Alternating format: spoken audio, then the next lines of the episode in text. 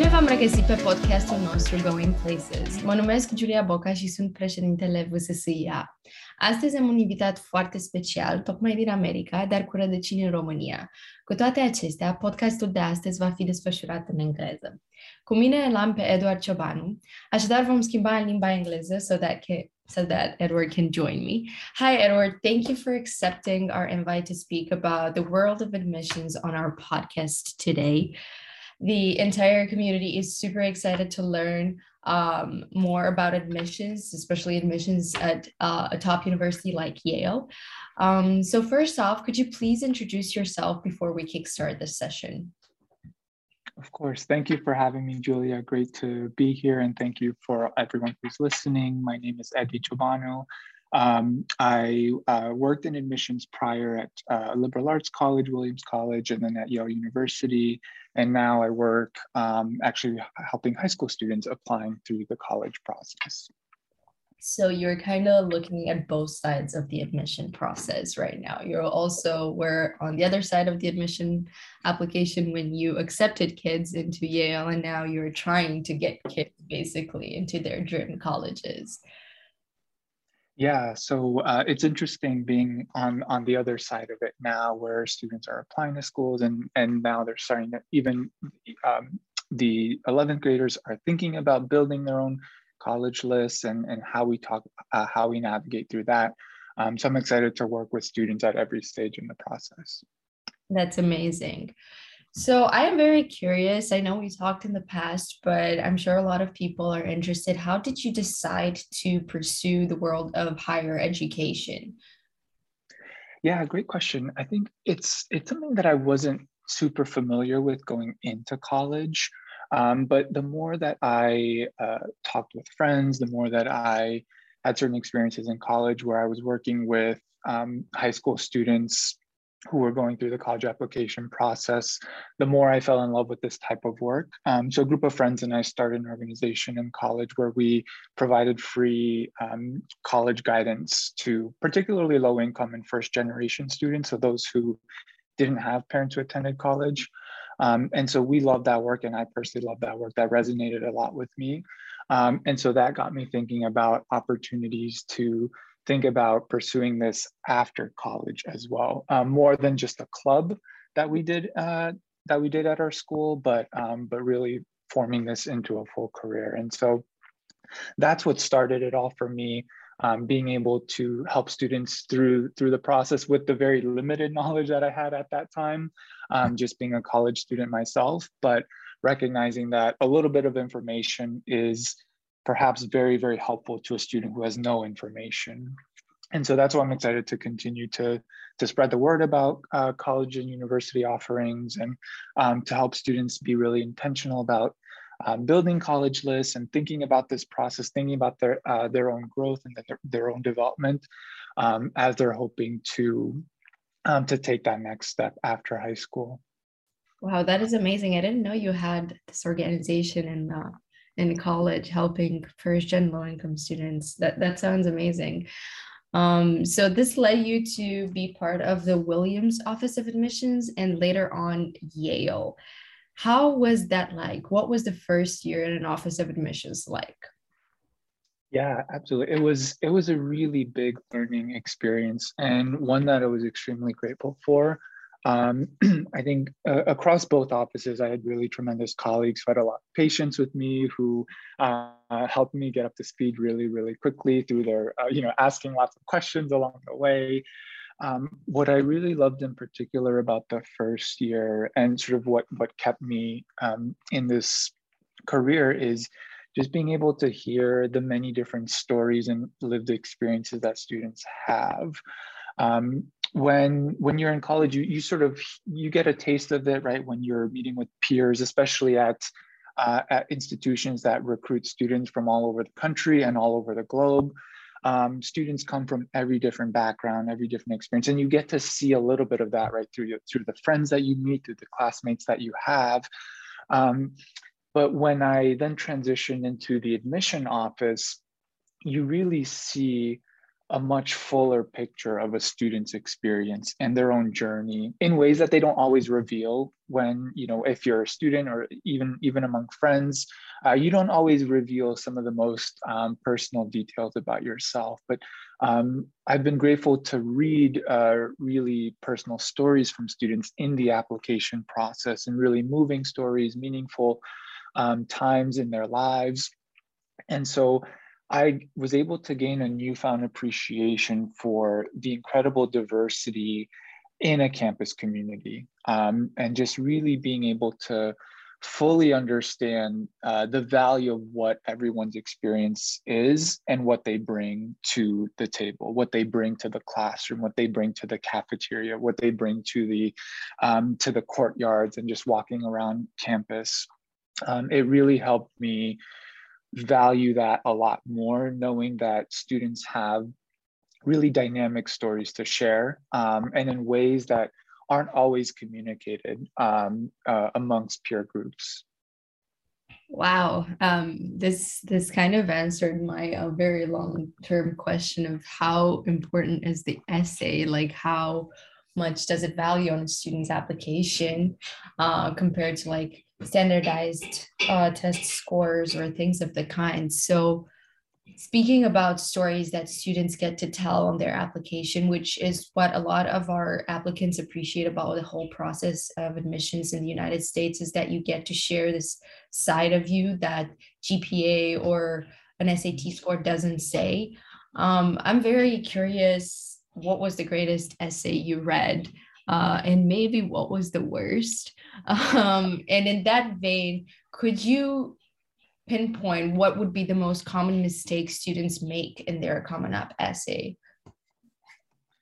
Yeah, and um, and I'll share just a little bit quickly as well, if I if I may, just about the essay itself, and then I'll talk about some specifics, because um, you you highlighted um, sort of the opportunity for students to to speak about something that's personal to them in, in the in the, the longer essay, in the application process. And it, it's really helpful um, as college admission officers are piecing together this puzzle of the application, right? Where you have um, the activities section. So what students do outside the classroom, whether that is, um, uh, you know, you mentioned Olympiad before, whether that is taking care of family members, a part-time job, whether that's Um, sports, uh, volunteer work, whatever that is, right?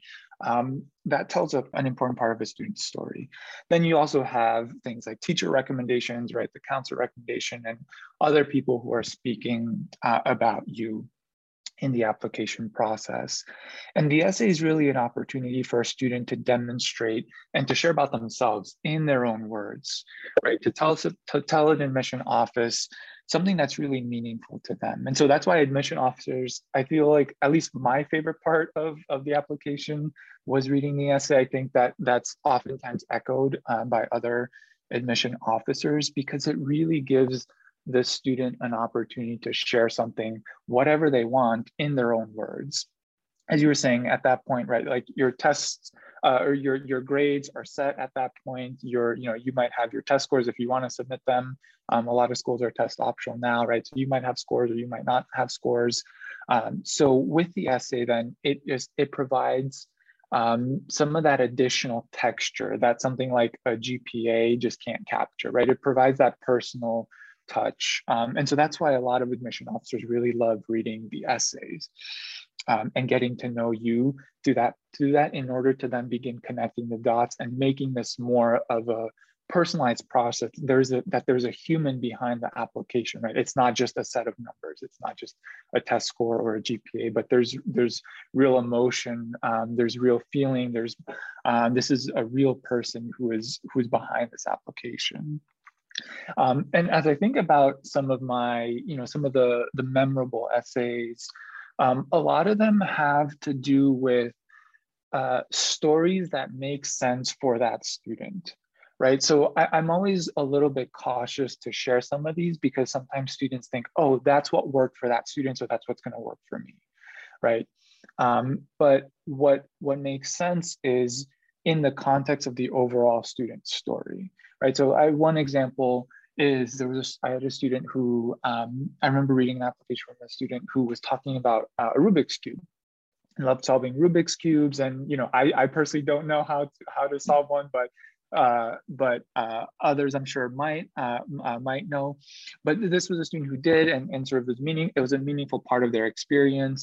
Um, and so they talked about how the different colors represented something different in their life, um, a different moment, a different community that they had, right? Like one of the colors represented their school colors. And so they talked about an experience they had in school that was meaningful to them, right? So the student made it, um, you know, anyone could talk about a Rubik's cube, right? It's, you know, millions of people know how to solve it. Um, but they took that one, one object that, again, they really enjoyed. Uh, it was a fun puzzle for them and made it something Uh, that was deeply personal, and it represented something about their identity. It represented something about their community that was uh, really insightful to read about.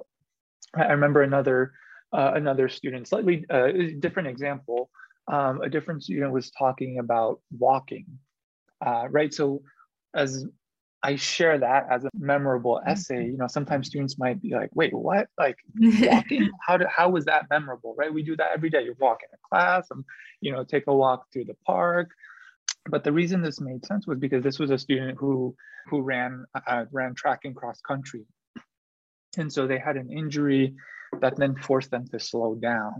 Mm. Uh, and so the process of walking, that, you know, they had always run through their community and not really paid attention to their surroundings, not really Uh, gotten to know their community.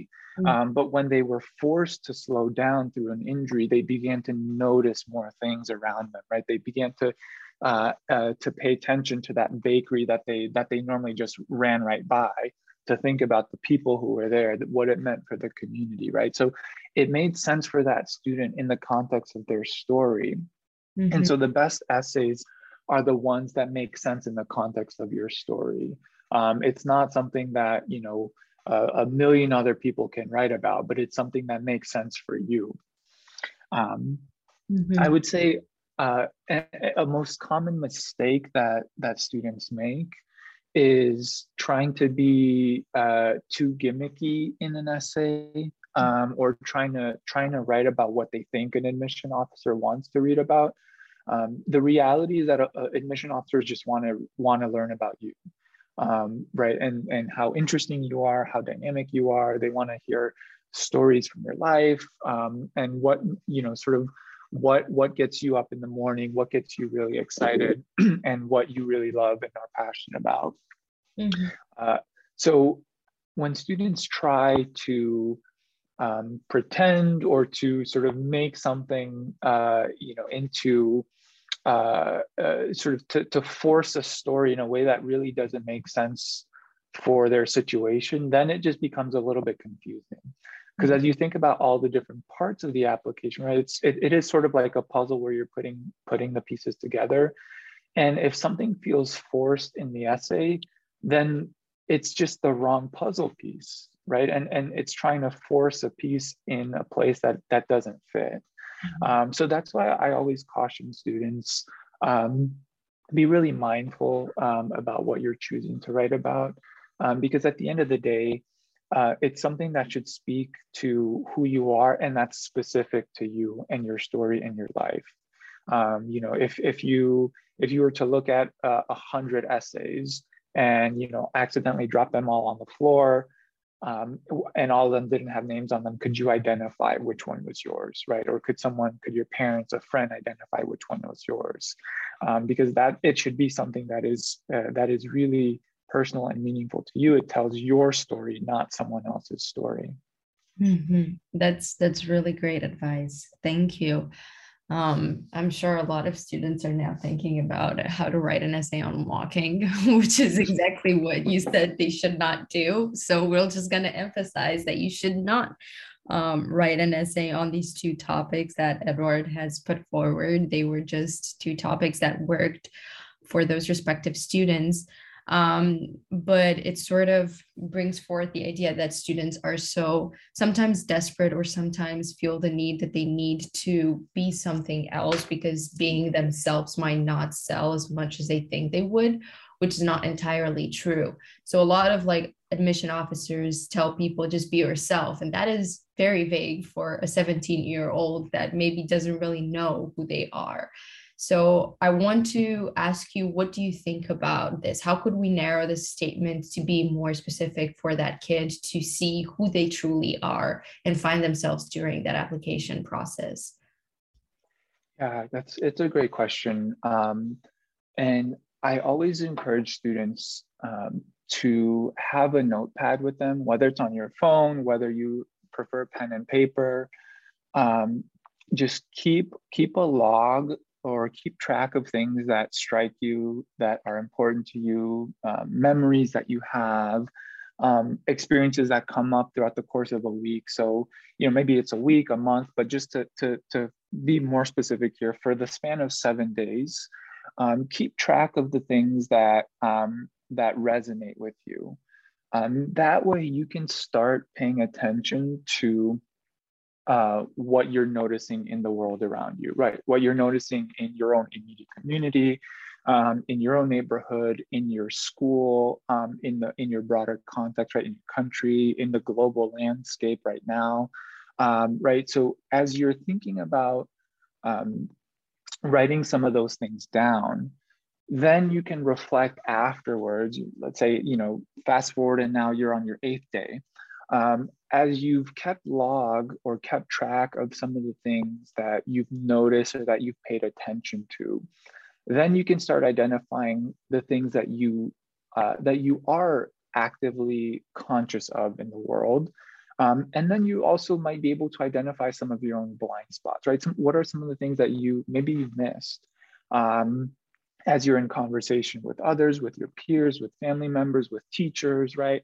Um, You can then start uh, identifying and reflecting on the things that you notice and some of the things that you maybe don't notice. Um, so then from that point on, then you can start um, realizing some of your values or, and some of the things that are important to you. Um, the reason this is helpful and important is because, again, when admission officers say be yourself, right, um, ultimately, the goal is to communicate about yourself in a way that someone can, in the in in the very short app, you know, the application, it's, you know, twenty-five, thirty pages long, but, you know, that it can't fully capture everything about who you are as a person, as a student. Um, it, it's an imperfect, uh, imperfect process, um, but over the span of those twenty-five, thirty pages of the application, you can start identifying some of the most meaningful or most important things to you as you reflect on your experiences and your memories and, um, and your joys and your triumphs and your failures as well, right? Um, thinking about uh, what those mean to you is going to be a really good start to then approaching the college process in a way that's intentional, um, so that you can know yourself in order to then know what you want to communicate with an external audience. Um, so as you're thinking about um, the process of, and I don't know, uh, for those who are already applying or have, are in the middle of the application process or who are just at the beginning stages of it, um, What you, what I hope you can focus on is knowing yourself um, first and foremost, right? Because you have to know yourself in order to then be able to communicate about yourself. Um, so with that, then reflect on who you are, um, reflect on um, uh, memories that are that you cherish, um, uh, whether it's uh, in your family, whether it's in your school community. Um, so that you can start thinking about how your values align with the values of the institutions that you want to be a part of.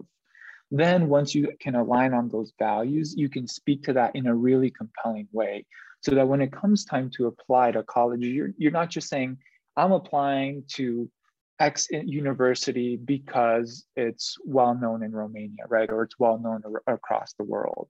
Um, I'm applying to, uh, to X university or X college because it really aligns with the values that I have in this way. Mm-hmm. That's that's very true. And I think it's it's clearly shown in the why essay for many colleges.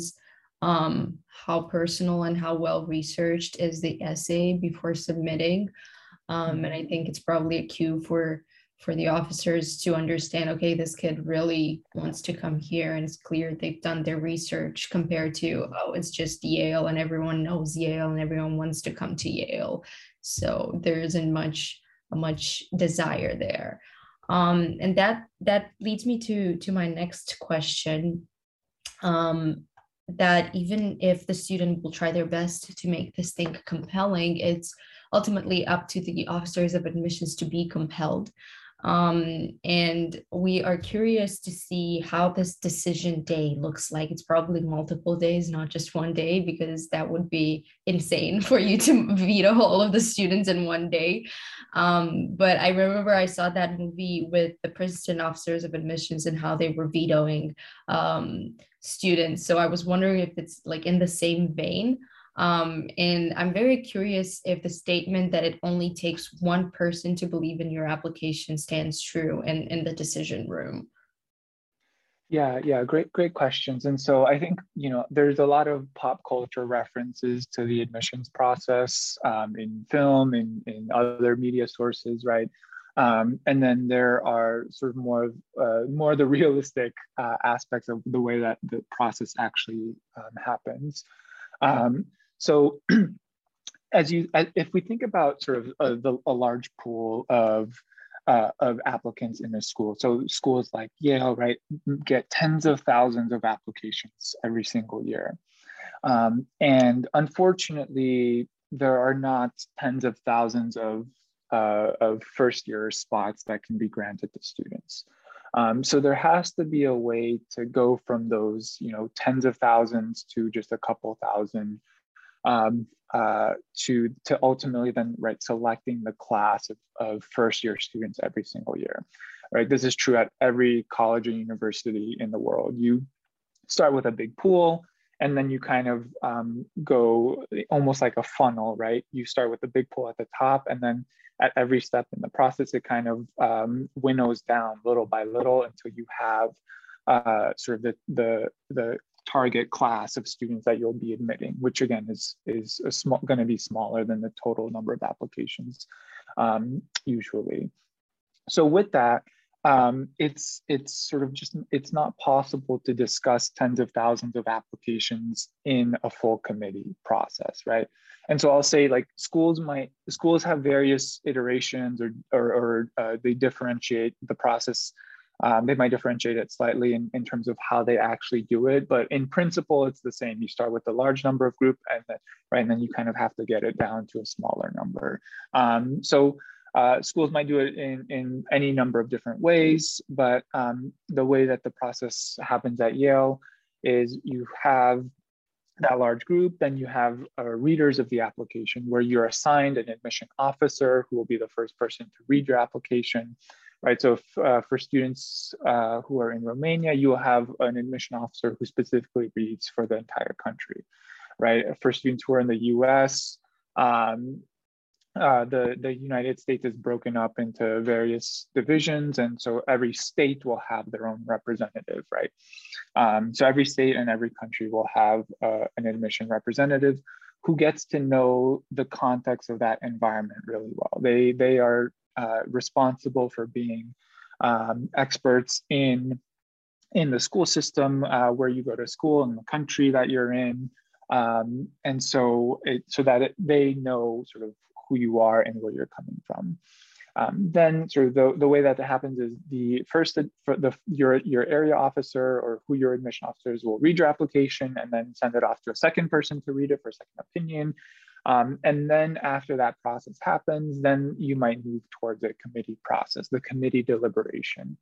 Um, so with that discussion, right, it's sort of what is modeled in, in movies and, and elsewhere, right? It's um, what, what is, I think, important to know is that there are really uh, meaningful uh, and deliberate conversations that happen. Um, you know, sometimes they work in the student's favor, and sometimes they don't work in the student's favor. Um, and so it's it's sort of part of that, that process where you're going from um, from the tens of thousands to a smaller, smaller number. And so uh, in the committee process, there might be lively discussion, um, right? There might be someone who is very compelled by the application, whether it's, whether it's your own admission officer or someone else um, in the committee room uh, who feels very strongly. Everyone's voice is welcome. Every, every voice is equal in the conversation. Uh, and so um, that's part of the process where there's discussion, there's debate, and then ultimately there's a vote. Um, and so there may be a, vo a vote to admit, uh, a vote to waitlist, or a vote to, um, to deny. Um, so th that's the, the, the way that it happens. Um, and so it really is, in terms of uh, a, an admit vote, Um, it takes it takes a whole office to believe in the application, right? It, it's one person can never admit a student. Um, it's not it it is not just one person's um, uh, responsibility. It really falls on the on the office, and the way that and and I should say specifically, it falls on the committee room, the composition of the committee, whoever whoever uh, that that may be at at different universities, right? Um, but it, it really falls on uh, a committee decision, at least in the way that Yale does it, um, so that the committee votes to um, to admit. It's never one person, and in fact, it, it can't just be one person. It has to be a super majority in uh, in the committee room in order to, to admit the student. That um, that is great insight, because I, again, pop culture made me think about a lot of different things uh, and how truthful they are um, to the reality that we live in. Um, and I think it is important for students to realize that even if they may um, compel the officer of admissions on their region, like the European region, for example, um, they still have to get everyone's vote on, on in the office of admission to make sure that they're admitted, um, which, which is great now that they, you have, uh, you have said that. Um, so now I'm a, a little bit curious um, about some of the stories that you have had during your time at the Office of Admission. Um, I'm sure there are a lot of prospective students that felt like Yale is their dream school and they need to be there no matter the costs, um, and their parents would be there to support their decisions to do whatever it takes to get admitted into Yale. So if if you're comfortable with sharing, if you're allowed to say these uh, these things, uh, I would be really curious, what would be the craziest thing a parent did to get their child admitted into Yale? Good question. I think uh, there's always, uh, you know, there's always stories. Um, for for me, so there, one one thing that I think of that comes to mind is this really didn't have any impact on the student admissions process, um, right? Because you, you hear all these stories of, um, you know, crazy things that are happening um, uh, in throughout the, the admissions process, right? And so, uh, you know, there are some things that have been illegal that have happened, um, which, uh, which, you know, those are completely unacceptable. Um, and those were handled accordingly um, with respect to uh, the violations that happen and the deceit and the lying on students' applications, right? Um, so those were handled accordingly. Now, so that's that's sort of not what not in terms of the example that I'll give. I remember one uh, one family in particular had sent in multiple multiple additional recommendation letters, right? So it was like, Uh, the student was uh, was deferred who had applied early. I think, was it de either deferred? I can't remember. It was either deferred or waitlisted. And then, you know, I think the family felt an obligation to send multiple additional rec uh, recommendation letters from like friends of family, from people that they knew that they were connected with. Um, and I remember uh, uh, having a conversation with the with the student's counselor, um, you know, because again, I don't, I don't even know if the student was aware of any of this happening, and, and you know, I don't want, and it's, it's, it may not have been any of the student's fault at all, um, but I remember having a conversation with the counselor saying, this is not necessary, and it has, it really has no weight in the student's process. Like, most schools will look at the, um, you know, at the required materials that are submitted. There's a reason why that's what that's what's asked for, that's what's requested. Um, and in order to maintain continuity and consistency, um, you know, that's the material that will be reviewed again in regular decision for the student who applied early and was deferred, right? Um, you know, we we didn't want um, additional recommendation letters to, you know, especially from teachers who are already pressed for time, um, uh, or, you know, from family friends, because of course they're gonna, you know, and I expect family friends will say positive things about the student. Um, but I think more than anything, it was just this mentality that I have to try to send everything, uh, you know, towards the admission office, um, because that will help.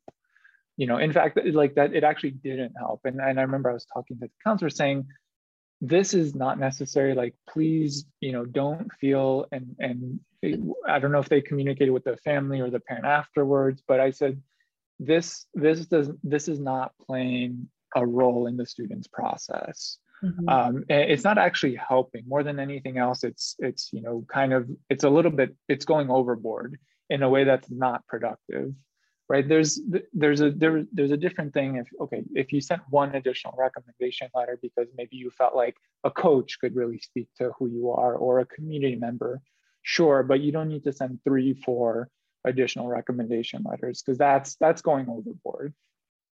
um, So again, I think oftentimes it's just a result of the stress that comes with the process and families trying to do everything in their power to make sure that, um, you know, all, all, all, uh, all bases are covered, um, but it really was not necessary. That's that's very interesting. I've heard a lot of uh, interesting stories from officers of admissions and how families go, as you said, a little bit too much overboard in trying to get their students admitted. Um, granted, some just donate buildings, so we can't really compete with that. But um, I, I was very curious to see what, what some other people do to, to make sure that they get a second look at their application, which is it's just very interesting. Um, so one more question about um, this whole admission process uh, to Yale.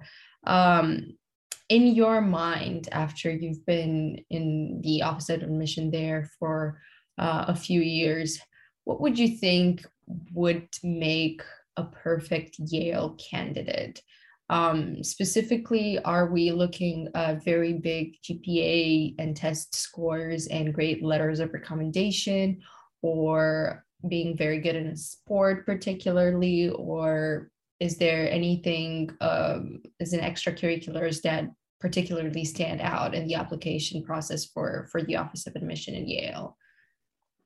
Yeah, good good question. Uh, and so I'll, I'll start maybe in reverse order. Um, in terms of extracurriculars, there's there's not, um, you know, it's it's it's not really necessary to to have or feel like you have the right or wrong activities, right? Because ultimately, in terms of the extracurricular section, um, that's a way in which the student spends their time that's meaningful for them.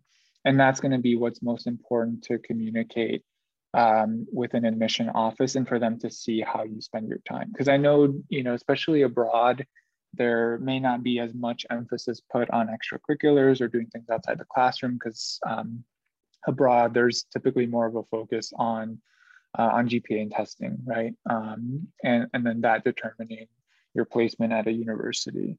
Um, in the United States, it's a little bit different because it is a holistic or a whole person approach to the application process. Um, so it's more than just G P A and testing, right? There's, there's more to it. It's the way that you communicate about yourself. It's the way that the things that you do outside the classroom, how you help out your community. Um, It's the ways that you talk about yourself and, and your, your uh, ability to write and, and, and craft a compelling story, um, right? It's all of these different things that come together. So um, as, as, as I think about sort of the way, you know, you know, students who might be applying to schools like Yale or, or, uh, or, or just generally schools in the U S from Romania, um, you know, I, I think about all of those things um, because they're all important. Um, what is also uh, important, um, especially for international students, um, is to, I, I think schools, schools in the U S, they really value the diversity of experience and perspective that students bring, right? And so um, bringing students from all across the globe is an important central part of their core mission, uh, right? Because students, it's important for students not only to learn inside the classroom, but outside of the classroom too, right? To learn from, um, from a peer's experience, um, to learn about how their, um, how their upbringing shaped who they are, um, and shaped sort of the way that they approach, uh, you know, biology or political science or, um, uh, or an art class, right?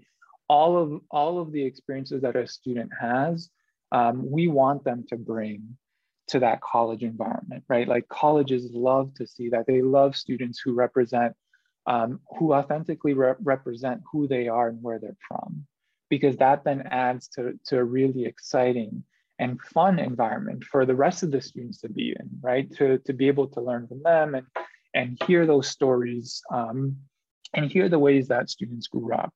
Um, and so those are all really important things for students to be thinking about as they're applying to colleges in the U S is um, being able to, you know, to being, being willing to be open about that, being willing to, to share about their own experiences, because then that's going to be provide for really um, valuable uh, perspective, uh, not only for admission officers to read about, but when you're at that campus for your peers to, to hear about and to learn from you. Okay, wow, thank you so much. Um, I think this should be a great uh, insight for our students that are thinking about Yale as one of their choices, um, because Yale is an amazing school and everyone should take it into consideration. But at the same time, um, the admission rate is extremely low. Um, so even if we'd like to admit this reality or not, more students that are listening to this com to this podcast and eventually apply to Yale, they would be rather rejected or waitlisted than accepted, because the competition is extremely uh, tremendous. So I, I want to ask you, for, for a seventeen-year-old, an eighteen-year-old that is probably dealing with a big rejection for their first time, especially from a great university like Yale, thinking they put everything in that application and yet it wasn't enough. Um, how should they try to digest this rejection? A lot of um, different counselors employ this, um, this metric of rejection is redirection. So you'll probably end up somewhere else where you actually belong, even if you don't see it right now. But for a seventeen-year-old, it's, it's pretty hard to grasp that even if they put in so much work, they still weren't admitted. So it's probably like the first um, sight of the real world for them. So uh, I'm wondering what kind of advice you have for, uh, for them to try to navigate this whole process of either being rejected, deferred, waitlisted, maybe accepted, and so on. Yeah, great, great question. And it's an important one for, for students to be thinking about. Um, my perspective on this has shifted a lot um, as I now work more directly with students who are applying through the college process, right? Um, and I, I'm, I'm not sure representing an institution, but I'm, I'm representing what I hope is the best interest of my students. Because ultimately, what I, what I hope students remember and, and, what I ho- and the ways in which I hope they approach this process is one of balance. And it's one of um, creating a list of schools where you can absolutely dream for, you know, that, that, um, that school, if Yale is your dream school or another school is your dream school, right? Like, I want to support students in that um, to be able to, to aim high in that regard. But I also want to ensure that students have a balance list where they're not applying to only hyper-selective institutions, um, but applying to a range of selectivity schools so that you have the opportunity to balance some of those rejections, if they are to come, with some of the celebratory moments of being accepted, right? So if, when you're applying to, um, to college, uh, and if the decision doesn't go your way, um, then know that it's not your fault, right? At the end of the day, schools, um, particularly schools in the U S, um, they, they try to craft sort of the, the most dynamic class that they can.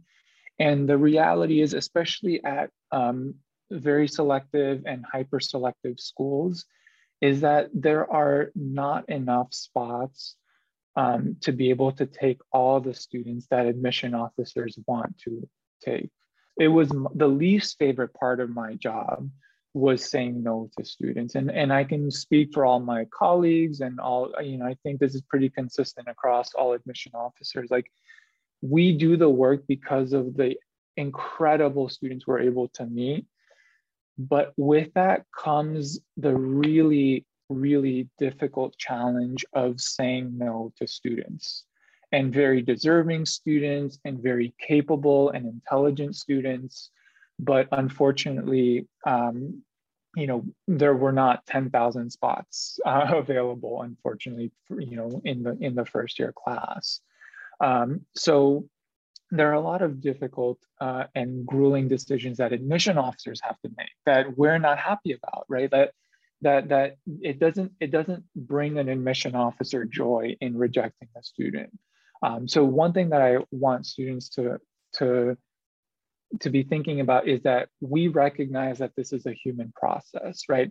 It's just a, as, as much of a human process for the admission officer as it is for the student applying to that school, right? Because sometimes I think students, they send their application through the portal, and then they kind of think about, you know, they, they, don't, they don't know who's reading it or what happens right after that point.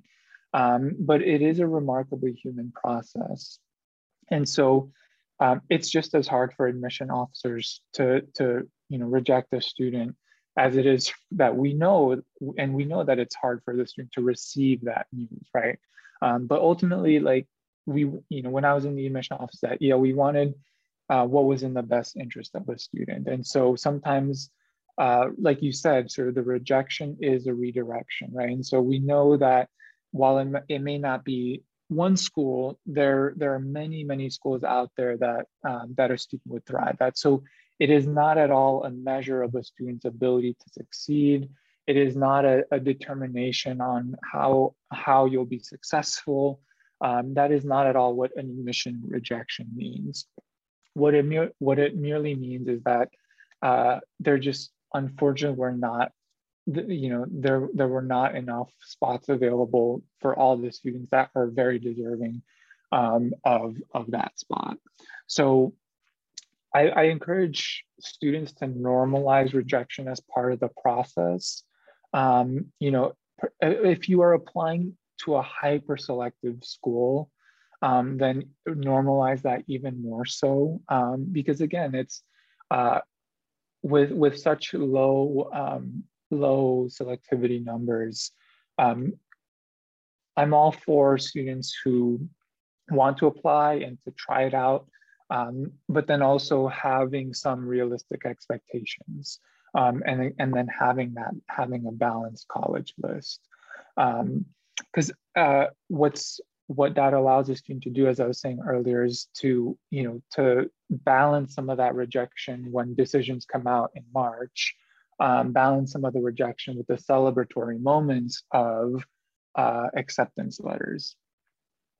Uh, you, what, what you don't want is um, to only apply to hyper-selective schools, and maybe it doesn't work out uh, in your favor, and then you're getting disappointing news after disappointing news after disappointing news, right? Mm-hmm. um, but in the same way, you also want to to aim high a little bit, right? And, and you know, well, first I'll say it's it's extremely rare for for students to get admitted to all the schools that they apply to. That's just very rare. Um, but you can, you there, it may also be the case where you do apply um, to schools and are admitted. And let's say maybe you could have reached a little bit higher, right? Or you could have had uh, a school that you may have tried to, um, maybe you were a little bit worried about applying to uh, and ultimately decided not to.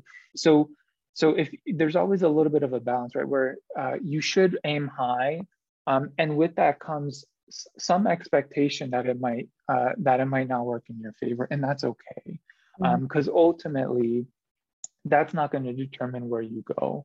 Um, you know, the the school the school that you attend won't dictate who you will become or whether or not you'll be successful.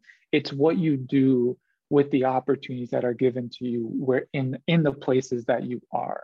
Um, and students who have that internal drive and that internal motivation, they will be successful regardless of where they go. That's, that's amazing advice. Thank you, Edward. Um, I guess I want to end this episode.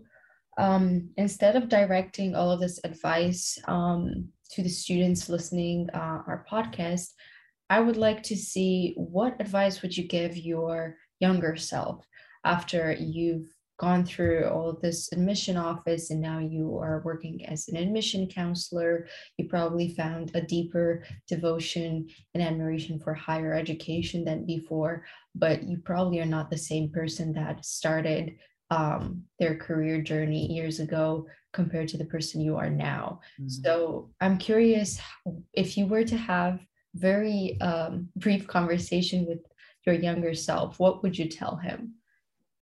Yeah, that's that's a great question. I would say be more deliberate about getting to hear your peers' stories. Um, because one thing that I've really loved, Uh, as I mentioned this earlier, um, there is so much to every student at every college and university. Um, it's almost like you scratch the surface when you just get to know them, get to meet them, right?